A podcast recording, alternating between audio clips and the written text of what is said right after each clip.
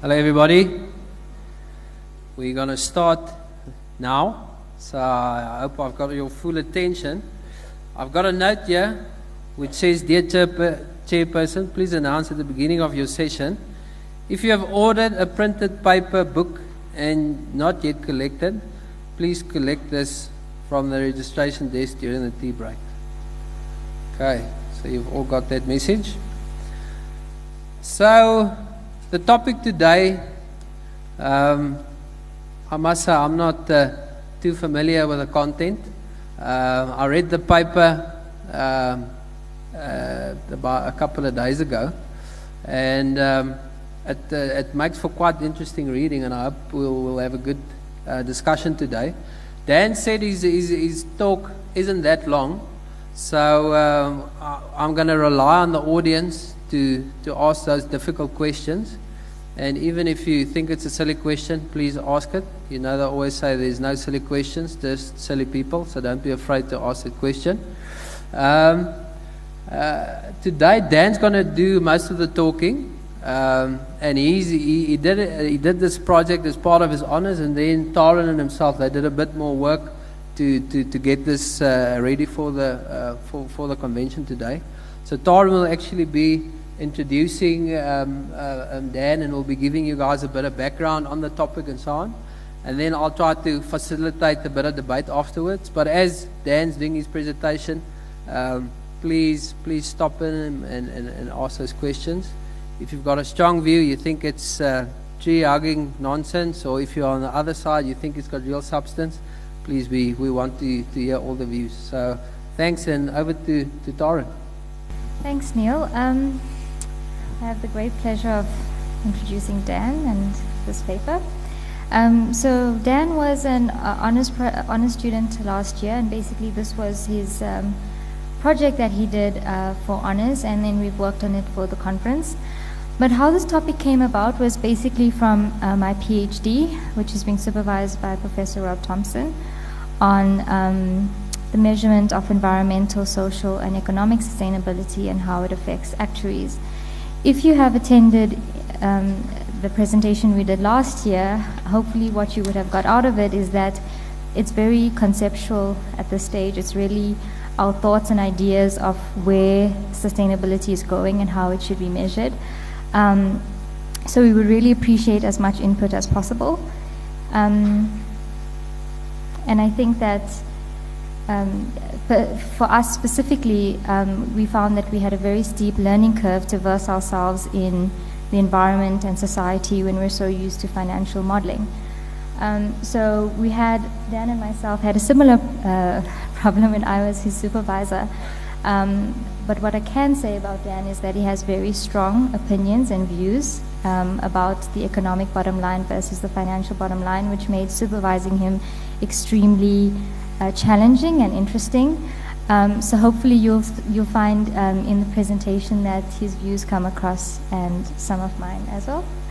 Um, but I think the purpose of the presentation is really to put out the the whole concept of the difference between uh, these two bottom lines, and we really want to have a, a good debate about it. Thank you.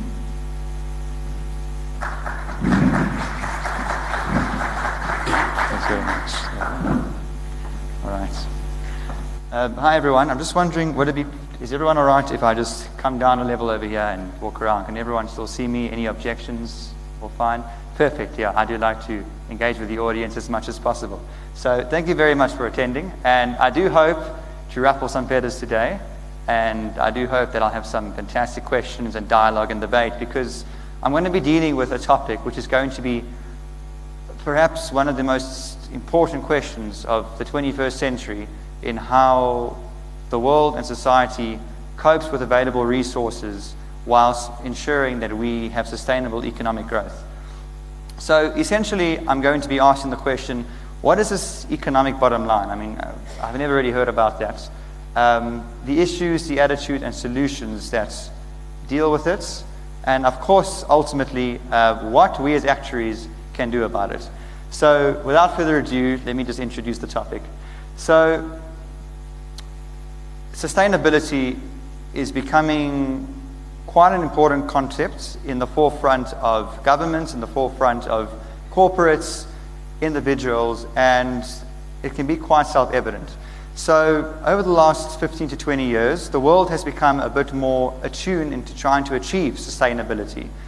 We had the World Summit in Johannesburg 13 years ago, which failed uh, largely to, to address the issue. There's no real definition on what constitutes sustainability, but perhaps an intuitive explanation would be the ability for a generation to equitably use the resources of the world in order to, to sustain and improve economic growth, whilst not indebting the future generation in terms of their ability to carry on with this process. So, essentially, we have three concepts which come. We have the concepts of people or society, the planet or the environment, and ultimately economic growth, financial growth, profits. And this is what makes up the triple bottom line framework. Now, the triple bottom line framework deals with the economic bottom line, which is the subject of what I'm about to talk of now, as well as the environmental and social bottom line, which I will briefly go into. Um, but essentially, I want to describe what the economic bottom line does. So, the economic bottom line essentially is taking the financial bottom line, which we all know is profits. It's what we, we work with our companies, it's what we work for at the end of the day. And we adjust it by using externalities. So, going back to economics, an externality is an external cost that is the result of production, and the cost or benefit, may also be a benefit, is borne by a third party. So, if we were to take an environmental externality, I like to always use an example of a paper mill company in Mpumalanga, and their environmental externality is that they are taking out the indigenous trees, planting it with pine forests. Um, the alien flora is not as good as preventing soil erosion, it sucks up a lot of water, it may not actually help the ecosystem in terms of um, ensuring that rivers aren't as polluted. And as a result, a cost will be borne on society in terms of having to um, work out the pollutants out of a system. Um, likely, a social externality, if we're using the same example, would be taking this paper mill, and it's fantastic that they're making all these profits, they're selling good paper, but the fumes that they're letting out are finding their ways into the lungs of the villagers around, and they have to go to the state hospital. And obviously, they're using part of the public healthcare, healthcare system, which is a cost on society. So it's all very well if you're making 100 million rands in profit every year, but if 70 million rands goes towards putting part of the hospital system, you're only really making 30. Um, and finally, an economic externality is an externality which hinders the ability of another entity to produce economically. But essentially, I'm going to be focusing on more on the environmental and social externalities of production. So, taking profits and adjusting for externalities will take us to the economic bottom line. So, now that I've introduced the concept, I want to work out what are the issues in terms of doing this. So, why hasn't society already implemented this? You know, why, why is it not really part of the zeitgeist at this point in time? So, the most obvious one is measurement. So, how the heck do we actually measure the cost of externalities? This is perhaps the crux of the issue um, or at least a core issue. And in doing this, we have, we have to try and determine well, uh, hands up in this room as a matter of interest, who would know where to start? No one. Right, yeah, I didn't either. So, so um, essentially, it's not, you know, so if, if you sort of take deforestation as an example, we know that we'd be cutting down trees, and we're going to be losing a lot of biodiversity, we'll be losing a lot of oxygen, we'll be losing a lot of that carbon sponge. And how do we actually quantify that? And that will need to be done. Ultimately, we'll need to be able to build a model that can discount the cash flows on that excess carbon in the atmosphere, which may impact on productivity in agriculture on another continent, uh, which in turn may affect the water supply because, you know, uh, in terms of being in a localized environment. So, how do we actually measure it? And the truth is that, you know, even if we could, how would we quantify it? Now, I'll get more into reduction, reductionism later, but quantification is going to be extremely important because some externalities may be more important to measure or more easy to measure than other ones. So let's say, you know, I have a pond which I'm taking water out of, I'm polluting it, I need it for my purposes. I ideally would be able to measure um, how much water I'm taking out and precisely how much it will cost me to replace the water in terms of having you know, in terms of trying to restore it to its natural state. I can get a rand value for that. That is possible. What I may not be able to measure is, let's say there was an endangered species that was in this so-called pond. And it doesn't really matter how much I try to restore it. I'm never going to get that endangered species back if I lead it towards extinction. And that's where we need to be very careful. And finally, once we actually you know, work out how we're going to measure this, and I will get I will get into this a bit later in terms of the current approaches that I've been taking. Um, how is this methodology going to actually be applied? You know, um, is it are we going to, to, to, measure it in random amounts? Are we going to sort of have a credit system? Will it actually be consistent across borders? How are we going to implement it on a global scale? Um, because ultimately, it would be great for, you know, South Africa comes up with some legislation that uses some ingenious concept to measure externalities and either penalize or reward firms for incorporating them.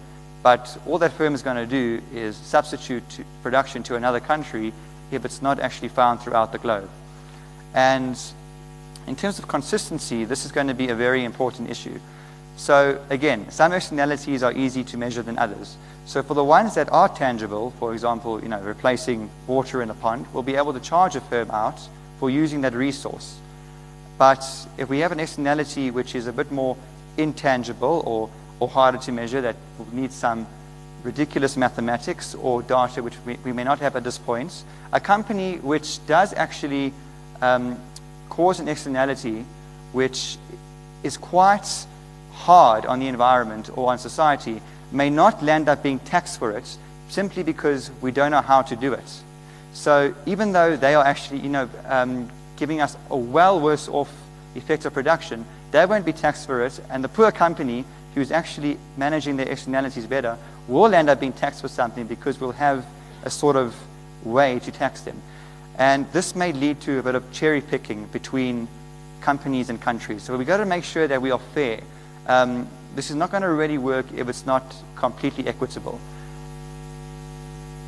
Then let's just say we get to, you know, we, we work out the way to measure it. We have, we've got some fantastic mathematics. We've got great data. We have a multidisciplinary approach which has brought us to measuring, measuring it great.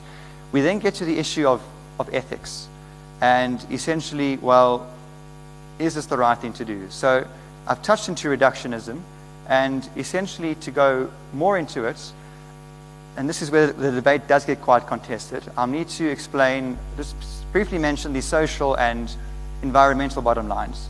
So this is where it can be a bit confusing. The economic bottom line takes profits, accounts for externalities, and once we have that, we have the true economic value added, which is measured in monetary terms.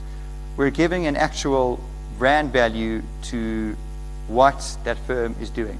And as I mentioned, um, if we're talking about biodiversity or things which are a bit less intangible or such as human well-being, that is meant to be measured in the environmental and social bottom line. It's not the nature of this talk, but it is sort of a mechanism that helps with reductionism. Now, why the debate gets interesting here is that I'm of the view that if we can, if we can, uh, we should try and quantify something in as monetary a way as possible because ultimately, it's all very well to say, well, um, this isn't really helping, this isn't environmentally great, and if we can sort of get a voluntary regime to make sure that people's environmental and social bottom lines are in check, that's fantastic. But I'm worried that um, if there's no way to sort of measure it, there's no, or at least account for it, there's no way to manage it. And ultimately, the best way to ensure sustainability will be through accountability. So uh, once again, this touches on, on the previous issue of trying to be consistent. We need to be able to draw an analogy that a firm cannot operate surely in financial terms, but it should in economic terms. And the analogy may be valid if we take a look at this view. So let's say I start a company and it's going well. and I decide, I decide to gear myself out of oblivion. And I'm borrowing, I'm borrowing, and I'm making some profits, and it's going well, but I'm not actually, but eventually I can't cover my interests. I'm continually indebted, I'm perpetually indebted. Eventually I'll become bank- bankrupt, and I will actually go out of business. And that is just the free market's way of trying to address the mechanism of inefficient economic production. And that is certainly valid in financial terms. When it comes to environmental and social externalities, we can use exactly the same logic. So, intends, so instead of borrowing financially from banks and other institutions, we can say that if we, if we are borrowing resources from the environment or from society, and we're not putting them back in because future generations are going to have to pay for this, there's going to be less good quality water, there's going to be fewer natural resources that we can use. The public health system is going to take strain. It makes sense, therefore, that the company will have to pay back the value of those externalities because otherwise they should not be in business if we use the same analogy as someone who's perpetually taking out a loan. And in terms of these externalities themselves, we're going to have to be dealing with the philosophy of trade offs. So let's just say in a perfect world, we've sorted this out and we have a company which has um, essentially, let's again sticking with my paper example, given out fumes, causing a lot of lung disease, and they decide, okay, well, that's, that's fantastic. Let's just plant a forest over there. And the forest, according to this world, is worth 100 million rands of, of, of goodwill, and we lost 100 million, rand, 100 million rands worth of, well, not goodwill in the hospital bill. So we've offset it, and it's great, fine, fantastic. Let's get back to our business. That may not necessarily be ethical or palatable in the context of what we're trying to achieve. Uh, again, it touches on reductionism. Just because we've sort of put a monetary value on something doesn't necessarily mean it's completely compatible with uh, a rand value in, a, in, such as you would in some sort of coin or currency. So we're thinking perhaps that if you were to sort of institute a, a code of conduct or a regime, it may be better to trade off externalities within categories. So you pollute water, it may be more palatable to plant a forest. It'll be even more preferable to do it in a more narrow defined range. So you cause deforestation, it's, your onus is now to cause reforestation. So hopefully, if uh, this um, ideology can be, can be input, it will be able to be consistent from a philosophical perspective. And in that way, we'll be able to actually deal with the ethics of the issues. So the two main things which have come right now is how are we going to measure these externalities? Are we actually going to be able to do it in a consistent manner? And ultimately, how will we do it in a way that is not morally repugnant, but it's morally acceptable because of reductionism? So now that we're dealing with the, whole, with, with, with the philosophy of the issue, we can deal with what is actually happening in the world today with regards to externality incorporation. So I don't know how many of you have heard of the Global Reporting Initiative, but it's quite a widely accepted framework into how we deal with sustainability. And essentially what it is, is it's a framework which claims to be outcomes-based. So you see a firm and it's like uh, you showing environmental responsibility, tech, social responsibility, tech, economic responsibility, try not to pollute too much. Yeah, I think I did that. Well, you, you kept your carbon emissions down a bit less than last year. Yeah, I think so, maybe. But ultimately, you're not really being accountable because, as we may know from some of the companies you work for in, in an individual professional capacity, um, ticking boxes isn't really where you want to go because anyone can lie about ticking boxes, right? Uh, I can also say I, you know, I've passed a subject in school, but it's very different if I pass with 50% as opposed to 100%. If you quantify something, it gives real value. And unfortunately, the Global Reporting Initiative isn't about quantification. They haven't actually tried to do that. And it leads to firms who actually aren't being socially and environmentally responsible, cynically claiming they are to be because they fulfill certain criteria, but they are meaningless in sustainability terms. And this is quite common in the current circles that we find in, in, trying to find solutions to sustainability. And it was quite frustrating trying to go through the, the literature. It's very thin in terms of externality measurement. But eventually, um, we did find something which does hold a bit of promise in terms of the framework that may occur. And that is the environmental profit and loss account system. So I'm not going to go into the entire method- methodology. Uh, you're more than welcome to come to me and I'll refer you to the paper and the methods. But basically, it is a way of incorporating environmental externalities, not social, however, but environmental externalities, and was tried out for the first time in 2011. And for those of you who like Puma shoes and are environmentalists or socially responsible people, you'll be happy to know that Puma was the first company that got into this, and it found a way to quantify the use of their externalities. And as you can see, just using the running total over there on the right hand side, uh, whoopsies, going back. On the right hand side, their total externalities came to a value of $145 million. To give it context, Puma's profit for that year was $300 million. So the environmental impact of Puma's operations were half of their financial profit. So that might give you an indication of true economic value added, of where that resource borrowing that might come around to give trouble to future generations in the future is ultimately coming from. The, again, the way that, that the environmental profit and loss account works is it gives a positive if you're giving a positive externality, a negative for a negative externality. It uses very fancy tools in mathematics called environmentally extended input output tables. It inputs water, greenhouse gases, land pollution, air pollution, and comes out with this number. And what's quite interesting to see is how they derived, uh, how they actually came up with this number. So, for those of you who may be familiar with how you know shoes may be manufactured, well, it's not like you walk into a shop and it's like fantastic. Those shoes look great. I'm going to impress some of the girls or the guys this weekend with them. They're fantastic. There's quite a process that happens, and it all starts with the water cycle. So you have rain walking on, rain falling on the farm. That eventually causes crops to grow. The crops are used as feed for cattle, and obviously the cattle are used for the leather. And only then does the leather go into factory where Puma may have core operations. So what's quite important to see, just going back one slide again, is that in its core operations, which is Puma operations, its total externalities was $8 million. The 145 million that we're referring to is the sum of this from tier 1, 2, 3, and 4, which um, is simply analogous to explaining this process over here. So tier one will be the basic, it will be the crops. Tier two will be the cattle. Tier three will be the leather. Tier four, work in the factories. And for those who are students in biology, you'll know that in order to grow one kilogram of crops, you'll need many liters of water. And then in order to grow one kilogram of meat, you'll need many kilograms of crops.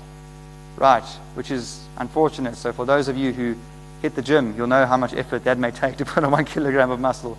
But essentially, it uses up a lot of resources.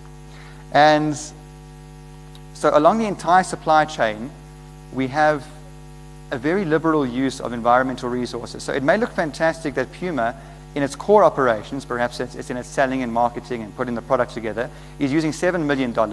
But in its entire operation scheme, $145 million is being used. So the question is, um, hands up, I just, want to, I just want to see as a matter of interest, um, would you rather Puma be charged for the $7 million for core operations, or should they be held accountable for the full 145 million? So I would just like to see a hands up for option one. Would you charge $7 million? Right. Option two, charge the full $145 million. Okay, that's very interesting. So hopefully we can have some good debate about this afterwards. Um, an issue is that it will be important to hold a company accountable for its entire supply chain. However, um, for students of economics will know, we've also got to be careful of double counting. So whenever we measure GDP, we always need to look, take a look at the benefits of beneficiation and only use that part which has been benefited past raw material to see what true economic value added is. So if a farmer grows crops, sells it for, you know, sells it for 50 rand onto um, someone who has a cow and the cow gets sold for 100 rand, you can't say, great, GDP is 50 plus 100 is 150. It doesn't work that way. It's 50 plus the 50 that was added. So that's going to be quite interesting to see how we would actually work out true externalities. So, we're dealing with measurements, with ethics, we're dealing with potential issues. We've dealt with that of how potential methodologies of how we can deal with this topic. Now, what are the attitudes of the current corporates? So, as we know, if you take a current, a current corporate, a company in a capitalist society with money, you put them together, you will get the profit motive, which is a financial concept, right? Which posits that the ultimate goal of a business is to make money. If you're a shareholder, you want to make money, you want that bottom line, you want to be able to, you know, feed yourself, go on holiday, have a great time. That's ultimately what the most you want out of your company. So businesses seek to benefit themselves and all their shareholders by maximizing profits. Right. So I'm not one of these sort of super hippie people who's like, this is evil and terrible. I think this is fantastic. I, I personally think that capitalism has brought more progress, financial progress to mankind than any other system. It leads to innovation. It's led to longevity extensions. It's led to people, people being able to use their brains in a spirit of thought which has brought wonder onto the world. Perhaps one of its largest issues, and there are large issues, but a large issue is one which we're tackling right now. How can this continue? How, how can this continue to happen in a sustainable manner? Because it, more than likely, if we carry on with current trends, this is not going to work. It's not going to happen.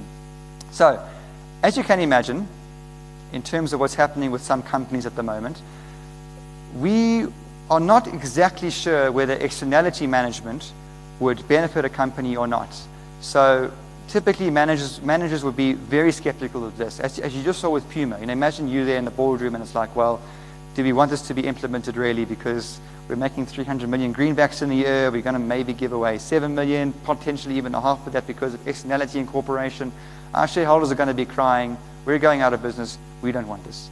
And that's a fair enough assumption. It's a fair enough view. There's definitely a strong view that's held in the academic literature that says that this is not going to be helpful because firms aren't really about the long term. Firms are all about the short term. It's quarterly reports, it's profit, it's, it's, it's making sure we maximize shareholders in the short term. And unless we are dealing with the, the family business, which interestingly enough is seeing a rise again in world affairs, short termism is going to make this quite difficult.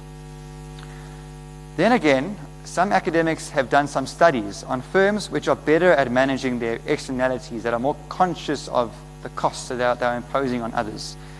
And there's been a very, very plausible and strong correlation that has been found for firms that are more environmentally and socially aware than firms that are not, which is very interesting. So we're trying to think what it is. Is it, on the one hand, is it because, you know, um, perhaps, is it, is, it, is it pure luck? Is it the fact that um, there's reputational advantages being held? Is it because they're being managed better? One uh, quite popular opinion is that firms which are more environmentally conscious tend to buy new capital, which isn't in turn environmentally conscious, because of the way society is trying to move towards that way. And because they're using new capital, which is more efficient, their externalities are, are less, but the new capital at the same time is helping them maximize their profits. And it's a sort of a case of the, you know, the two came first, the chicken or the egg here. One could easily argue that um, environmental and social consciousness on the side of the firm has got absolutely nothing to do with it. It just happens that because they buy new capital and they better manage, the capital itself is more environmentally conscious in the way that um, it gets produced or how it actually uh, manages, how, how the firm gets managed around it. And as a result, we have better externality management. To me, I don't think it's the biggest issue in the world because the end game is that externalities are better incorporated in firms which are better managed precisely because that capital is more environmentally efficient. And the only reason why that capital really is more environmentally efficient is because society is trying to, trying to make it that way. Um, we saw this in the, in the case in terms of unlead, from moving petrol from leaded to unleaded. Um, once we saw the impact of lead on the atmosphere, there was this massive societal push to get this down in, into legislation, which sees us in terms of having cars, which do run better, by the way. Uh, fuel efficiency is much higher. Uh, I'm not a, an, an, expert on, on chemistry, but uh, I'm not sure how much it has to do with having lead or not. But the point is that a byproduct of, of moving towards a new car. You know, if you buy a new car, the byproduct will be that it emits less than a car which would have used leaded petrol. But that's because it's an innovation. And it's an innovation that, that came about partly because society wanted us to become more environmentally and socially conscious. So essentially, if we can find firms who use people, process, and technology and using operational efficiencies, we can help to solve this problem. And this is what the crux of the idea ultimately comes towards. So, in terms of the solutions, I think that when people are crying about the state of the planet, when they're crying about society and you know the issues that we have and the inequalities, it's people are looking at the effect and they're not treating the cause. They're looking at the symptom and they're crying at it as, as opposed to actually trying to get to the root of the problem. So the effect, right? The effect is that we have firms who may not give, you know, too much towards being environmentally conscious or externalities, or they're quite happy. They, um, they're quite happy to cut down the Amazon, to let fumes into the atmosphere, because they're going to elicit a high amount of profits. And because their shareholders ultimately don't care, the firms are doing what firms do. They're just responding to the rules of, of, of the free markets. So I don't think the onus is on corporates to solve this problem. The onus is on, is on you and me to actually, to actually solve the problem. It's on the, the current zeitgeist. If we can cause or create a society which is more conscious of this issue and I'm really hoping that maybe there may be someone in this audience today who has the power, because we have some fantastic brain power among us, to help with this research, or, or she has some influences for environmental and social circles, to actually help try sort of bring this issue and agenda through. And I don't think it's fair to blame capitalism and the, prop, and, and the profit motive for this. Uh, just that it's perfectly fair that Lionel Messi gets paid hundreds of millions of rands a year that's because people like soccer. It doesn't matter that, it, that it's a bunch of grown men chasing around the ball. People value soccer, therefore, people watch soccer. That brings in advertising revenues and gaming revenues. Therefore, Messi gets played, even though he's, he's really chasing after a ball. He's not doing anything intrinsically great for the world. But people value that. So if, we, if people could value externality in cooperation because we see that it's the right thing to do, it may actually help out. So we need that value change. And by the way, it's not like, I don't, I don't believe it's an actual pipe dream. 150 years ago, it was the norm, 150 to 200 years ago, for slavery to exist. Right? Then we had our William Wilberforces, we had Abraham Lincoln's. Fast forward back a century, a century and a half, slavery is anathema. No one wants it. No one's going to argue, yeah, but you know, it may help you with you know production, all that. It's not, it's not cool. It's, it's, it's terrible. And I think that we could promote a similar paradigm shift within society that could help. And ultimately, once that paradigm shift occurs, it can, it can harness the political will to be written into legislation. And this is where the crux of the matter is going to happen. Will it be one country? Will it be many countries? Um, what's happening at the moment? There are some encouraging signs. We, we know that the UN has founded the CRISA principles. South Africa has got some of the uh, King principles in force.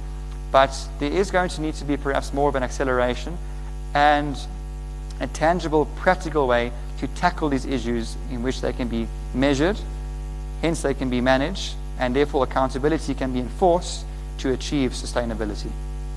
So, this paper definitely um, gives a good sort of introduction to all these issues.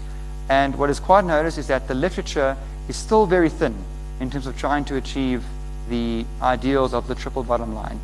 Um, further research will need to be done, particularly on the measurement issues, and it's, it makes for some fascinating stuff. I'm sure there will be a few geniuses out there who will come up with some fantastic solutions, but um, this is not going to really be solved unless real political will, real people will get involved into this. So ultimately, we can look for a vision where we can use, be, be using renewables, we can be using responsible investing, to make sure that we perpetuate constant economic growth, but within the finite resources that we have on this planet. So hopefully that's been well digested in terms of the issues behind this presentation. And you may be thinking, well, fantastic, what does this have to do with me? I'm here at the actuarial, con- at the actu- at the actuarial convention. Um, how is this going to be relevant? Well, it is relevant to you as an actuary because we do model the financial bottom line. We model profits. And if the financial bottom line gets diverted ultimately in the future to the economic bottom line, we're going to be, be able to help not just model financial returns, but use our expertise to model economic returns. We may need, the profession may need to perhaps look into being educated into how we're going to incorporate externalities into a firm's ultimate value proposition. So that may indicate a bit of a paradigm shift for the profession. There may also be scope for actuaries to be formed part of a multidisciplinary, uh, worldwide push towards trying to work out how we're going to measure externalities. With our modeling expertise, with our mathematical expertise, with our economic and financial expertise, it would be a real shame if the profession didn't get involved and left it solely to perhaps the accounting profession. So I do think that the actuaries can certainly get involved in these issues over here. And ultimately, as an actuary, we do have an obligation as actuaries to act in the public interest. And hopefully, I've made the case in this presentation that trying to incorporate externalities of production is definitely to act in the public interest. So, in conclusion, just remember that the difference between the financial bottom line and the economic bottom line are externalities. Measuring is going to be a particular challenge, um, especially for social externalities, because they are usually more subjective than environmental externalities. So, a little example which we use is that if I'm taking an evening stroll, you know, around the city skies and I look up and I see the Southern Cross and what a beautiful night it is, it's fantastic. That could mean something to me. It could, it, it could help me with my quality of life. The, you know, the guy or girl who's walking with me could look up and be like, well, I don't really care about the stars. I like the lights here on Times Square. This is beautiful. So, from a social perspective, a lot of subjectivity is going to come in as to what constitutes a social externality. Of course, we've got to be careful about reductionism, about trade offs, and these things need to be debated. Um, the environmental profit and loss account does offer some promise, and I do think that more research can be used to sort of see how it can aid with externality management. And ultimately, it's up to society to drive the initiative. If we can change the zeitgeist, we can change the system to be more equitable economically for everyone involved. And ultimately, I think I would be very proud and very happy to see actuaries and the profession getting involved in this because I really do think that we have an incredible amount of value. And hopefully, from this group over here, I would love to hear some fantastic questions, some good points. I want to see if you agreed, I want to see if you disagreed. So, thank you very much for listening, and I'll open the floor for some questions.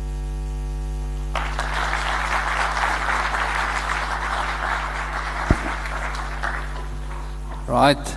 Thanks, Dan, for that well prepared presentation. So the, the floor is open now uh, for some questions. Uh, can we have the roaming mics here in the front? So I, I see there's a couple of asset consultants and asset managers in the room, and I think that's probably one of the areas where we as actuaries are confronted with this, uh, and we get questions from clients and so on. So if Willem or Bernard, one of you guys want to say something or ask a question please do so. Okay.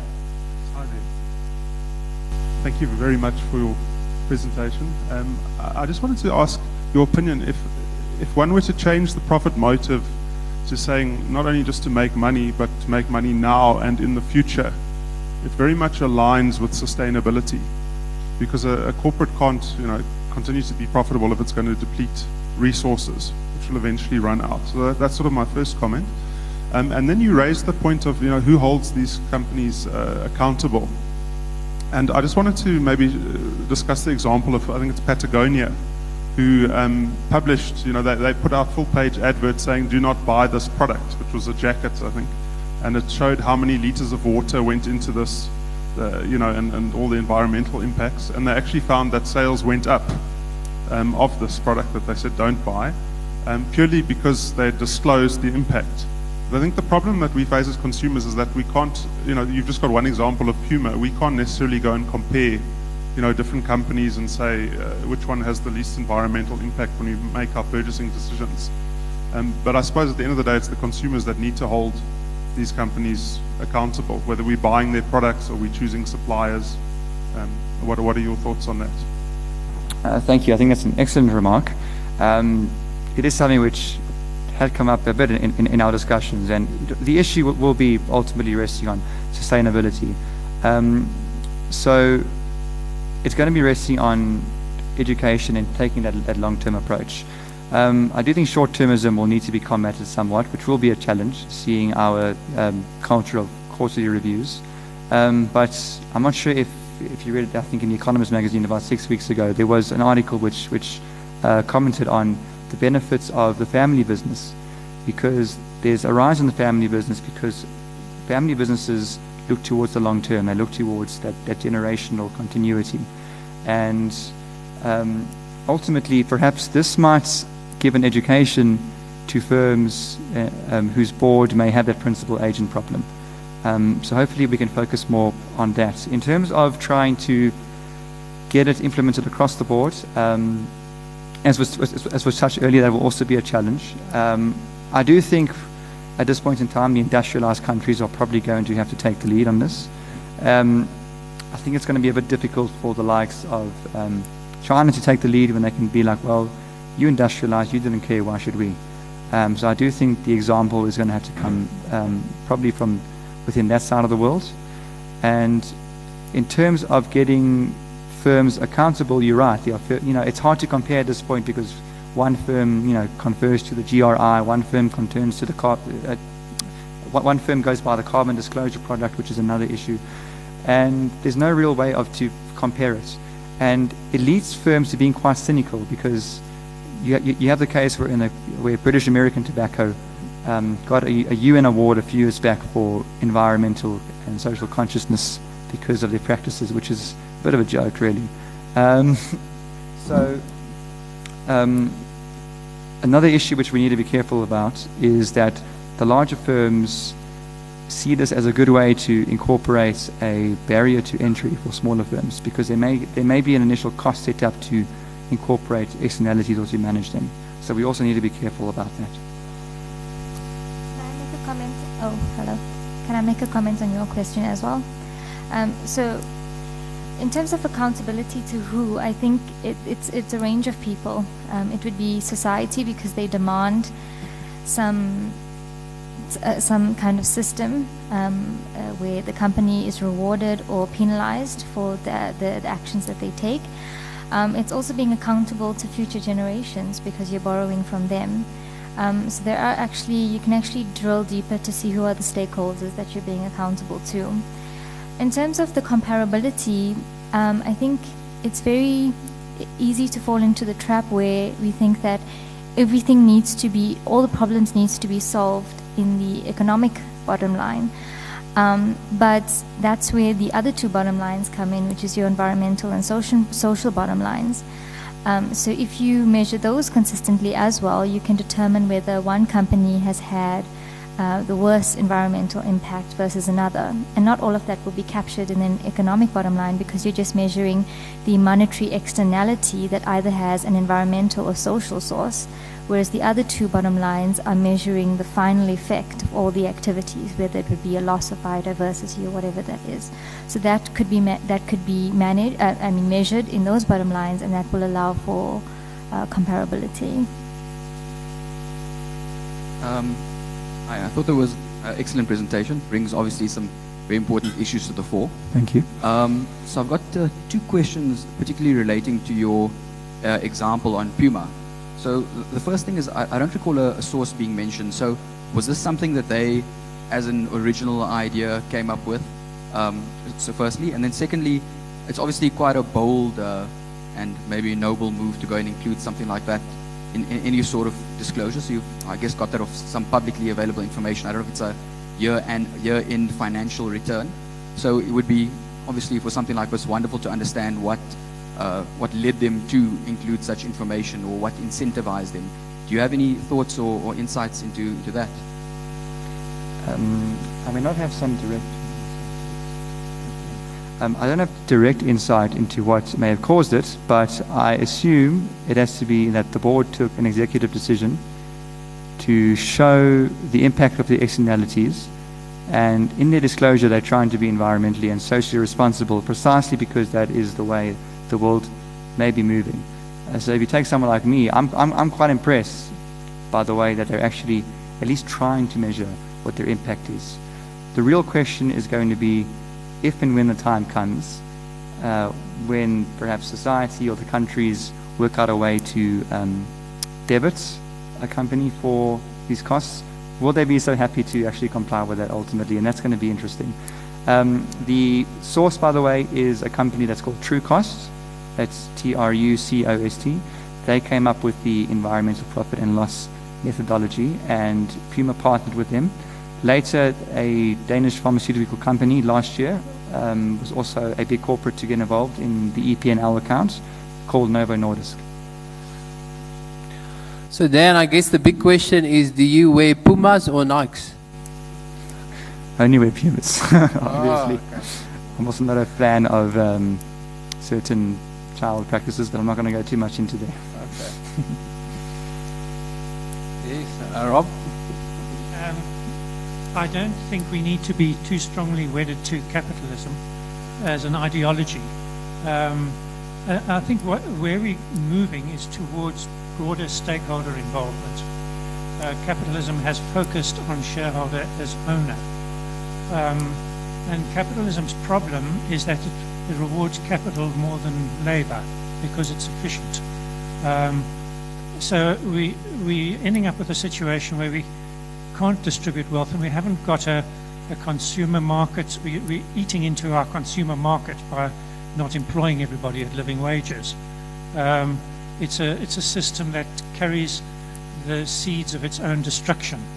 Um, and as we see more involvement with stakeholder uh, accountability, I think we're going to see a shift. I don't think we would need to call it capitalism anymore, and we certainly do not need to stick our flags on it, anything. It's, it's just that uh, there's, there's more accountability to a broader public, especially on uh, with listed companies, but also with other companies. So you've got, uh, and, and, and the move that we'll see is to smaller um, companies because of the alienation involved in the big companies. Um, it's, it's, I think that's where the future lies, and you've been referring to the family business too. Um, I think the future lies in, in small is beautiful, um, rather than the big is beautiful. In fact, if you go back to Adam Smith, um, the biggest company that he thought about was a pin factory, um, with a few people producing pin, pins, and otherwise um, the system of the invisible hand envisaged people, individuals, as producers. Um, we're very far from that at the moment, and neo uh, um, classical economics um, fails to notice that we haven't actually got a capitalist system at all, uh, not a free enterprise system. Everybody's chasing market share for the purpose of building up barriers to entry, the point you mentioned earlier, and, and of having power in the marketplace and in politics. So it's, it's um, I think we must avoid pinning our flag to an ideology and, and rather say, where are we going? Um, and, and I think uh, stakeholder accountability is, um, is, is, a, is a way forward for us. Uh, those are very uh, pertinent points, and uh, at the risk of getting into a um, economics debate, um, the way that I would respond to that is that, um, look, I think capital has been dominating labor uh, predominantly over the last um, half century, partly because of labour's unwillingness to move on with the times, which has been happening for the last 150 years, um, and I think that um, the use of capital has has, has, caused, has caused people who are laborers to perhaps leave, lead better quality of lives than they would have. So if, if, if you take a look at the advent of the, of the computer age, 20 years ago, um, that, that capitalist motive of inventing the computer for, uh, for financial gains through IBM, through Google, and through Apple would have been very expensive. Today, someone who's not, who's not that too well off can afford a computer in the palm of their hand, and that wouldn't have been allowed um, without the rise of capitalism, without the spirit of free thought. So you may be onto something in terms of not pinning our flag, our flag necessarily on an ideology, but what I, what I would propose is that we never use force to try and coerce out of here. Because the minute you use force and you try to make people forced to not just think, but act differently to the way that you want them, you're just sort of going to put yourself in a bit of a quagmire economically. Um, I ultimately think that intelligence will find a way, the, the freedom of free thought will always find a way, and it's all very well, you know, berating that this, this extra inequality that capitalism is breeding, and it's definitely there uh, within countries. Between countries, it's, it's not so clear. I mean, um, once China freed up, you know, in, from the 1970s and 1980s, we see that poverty there has poverty that has reduced drastically. I think about 700 million people have come out of poverty in the last 20 years, and that's due primarily to a more capitalist, a more capitalist motive. Um, and, and touching on the presentation, I think that was I think we're trying to get to the same thing. It's about stakeholder involvement. So I don't want to force someone to act or, or do a certain way, but I think it's better if we can influence the zeitgeist and influence that sense of responsibility, which I don't think ultimately is impossible to do. Question in the back, the man with that. Um, I feel this was a fantastic presentation. Eh? Um, very wonderful presentation. Thank you very much. Um, when I looked at the paper, I was like, what? Do we have a Julius Malema now in the society? because I felt, as a shareholder, I'm not going to entertain this thing of someone wanting to tell me that we need to take account of the social and environmental externalities. What I want is my profit share, and I want to run away. Um, and I feel, looking into the future, this is what we need to do. It's a, it's a superb paper. It's a superb paper. But one would say, wait a minute this is going to open a very serious can of worms. Someone will say, given South Africa as a country where we come from, we know of how many companies have exploited human beings beyond imagination, how companies came here, made a profit. I mean, just go to Limpopo, go to Rustenburg, you'll see the areas where the mines are, uh, how massive exploitation has been and how environment has been left in dire uh, uh, situations. Someone will say, no, no, no, Mr. Ginsberg, let's now start and value the quantum of how much exploitation has happened.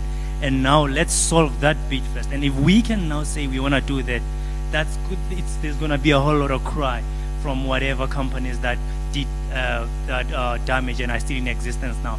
And that's a problem that I see that whatever this paper is trying to achieve, if someone can just say, let's look at what has happened before and let's solve it first, I feel that might not fly. Hmm. Right. So, so obviously, with dealing with uh, past economic issues, it's very important to to try and see how we can pragmatically strip that out. Um, so, in terms of you know looking um, at the current inequalities that you may see in the uh, Bushveld minerals complex in the northwest over there, uh, yes, you know um, we see that perhaps uh, issues that have been happening in terms of strikes is because of large inequality. But we need to be very careful in um, blaming it solely on capital as opposed to labor. Because if labor doesn't want to play, capital will find a way, ultimately. Um, in terms of addressing the issues of um, the past, that will be seriously interesting geopolitically. Um, to give a bit of a cynical perspective, I really believe that um, often it's not about the principle, it's about the politics, and uh, enforcing something is often down to who can do what to whom, as we see in geopolitics. With regards to um, issues of the past, it'll be interesting to see how we could um, address it. But if we're looking at a world, you know, a worldwide issue, where do we stop? Because you know, um, the French could go to the Germans today and blame them for what happened to them 60 years ago. The Germans, in turn, can go back to you know the, uh, go to wars with Russia from the 19th century, um, or in turn could go back to the Italians because you know they had they had fights with Rome. So where do you begin and where do you stop? Uh, ultimately, it's um, sadly the, the, the human experience worldwide has been that of conflict. It's uh, perhaps almost an evolutionary mechanism which um, our common humanity is fighting against, and hopefully we'll find a way to get past that. Um, but again, we've got to be careful of the, the quagmires that may be involved in how far we go back. Okay, I think the last que- or last two, you can ask question and then Mike, and then just wait for the two questions before you answer. Okay. Thanks. Um, I, I think you're asking all the right questions. I, I am very concerned by the reductionism. I think the quality of human life and what we expect from someone's existence is not something that can be reduced to, to rands and cents. And when you, you start talking about labor not coming to the party and, and not wanting to talk, I think it's because capital comes with the we only want to talk about rands and cents and not about uh, what it means to be a human. And when you say slavery has been eradicated, best estimates are that 27 million people are still in slavery today, uh, despite the fact that it's completely illegal, because that labor is capitally very, very, very cheap. And so capital overlooks the fact that it's illegal to put people into slavery. And that's what you get from reductionism. Mike, before that, you just go for it. Just here in the front for you guys. I think that will be our closing question. You can just make your closing remarks. Thanks, Mike. Yeah, sorry. Um, for me, well, you can call it a question, but it's more a comment than a question. It's quite interesting what uh, people are raising in here. Um, and I'm going to just give examples, and people have touched on, on that briefly. Uh, so there is what we call conscious capitalism. Um, I'm sure you might have heard of it. And it really touches on exactly the same issues you're talking about. Um, where you know companies just need to be responsible and it's really for sustainability. So if you're a shareholder like me, I'll probably differ with other comments.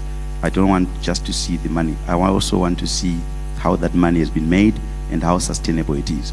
Now let's get into examples. And the examples are right here in South Africa. Platinum mines. They were making a lot of money and that has already been mentioned.